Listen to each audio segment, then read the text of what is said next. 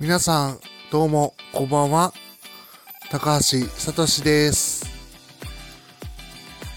ニーツマニアラジオ第9回をお届けしたいと思います。第9回のテーマは、生きることと死ぬことから考える仏教というテーマでお送りしたいと思います。実はですね、今日の朝、9時頃からかな？ノートっていう、まあ、ブログ媒体みたいなものですね。があるんですけども、そちらの黙々会が僕の所属するオンラインサロンで開かれて、55分で記事を書くっていうことを行いました。その時書いたテーマが、仏教と自己を振り返るということ。見つめ直すということですね。仏教と自己探求の関係を少し書かせてもらったんですけども、仏教の第一目標である悟り、涅槃とか呼ばれることもあるんですけども、この悟りっていうものを得るためには、まず自己を見つめ直さないといけないっていうお話をそこで書いたんです。お釈迦様の教えにはですね、真の心の平安は心の内側にしかないだっていうことを気づかせてくれる文章とかがいっぱい残ってるんですけども、今回はその自己を見つめ直すことと同じぐらい重要なテーマについて話したいと思います。あなたは生きていることの実感っていうものがありますか？あるいは生きていることのありがたさを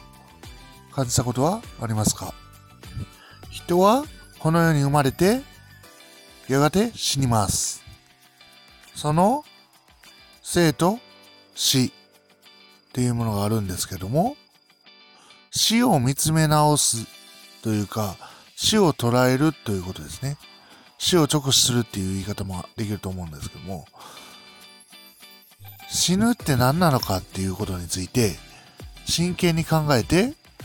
それを捉えることで、生きることのありがたさっていうものを実感することができます。哲学者のマルティン・ハイデカーというドイツの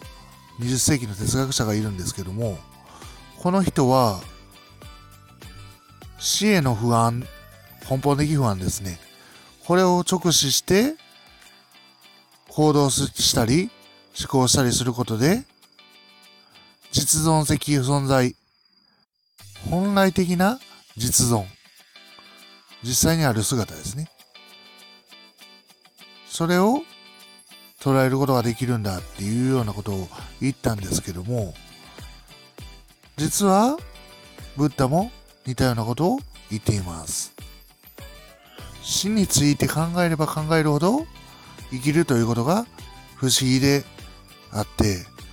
本来的にすごい奇跡に近いものだっていうことがわかります。まさにありがたいんですね。その死の自覚というか、死を、まあ自分の心を注いで考える。っ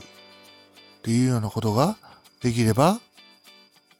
生の大切さをさらにわかるようになって、他の人にも優しくできるっていうのが、ブッダの考えたことです。例えば、自分が実際に死ぬっていう光景を思い描いてみてください。ちょっと難しいかもしれないですけども、何らかのきっかけで必ずあなたにも死が訪れます。老衰、つまり寿命で亡くなることもあるでしょうし、病気、癌とか、まあ、心臓病とかで亡くなることもあるでしょう。火災で亡くなることもあれば、交通事故で亡くなることもあるかもしれません。そうしたら、そうだとしたら、自分の生きているこの瞬間って、すごい貴重なものだと思いませんか？いつ死ぬかっていうのは本当に誰も予測ができひんし、誰もわからないことです。だからこそ一生懸命今この瞬間を生きるってことが大事になってきます。死を自覚して生を大切にするっていうのはそういった態度のことを指します。苦、つまり苦しみを出して涅槃に至る。つまり悟りを得るってことは？死を自覚し生を尊重する態度。つまりこれは言い換えると、死を自覚する知恵と生を尊重する慈悲の二つに分解することができると思います。だから自分の死をしっかりと見つめ捉え直し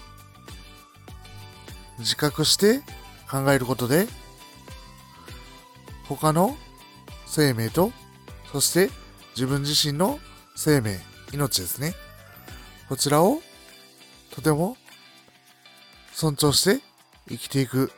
姿勢を身につけましょう。最後まで聞いていただきありがとうございました。ニーチェラジオ第9回放送をここで終わります。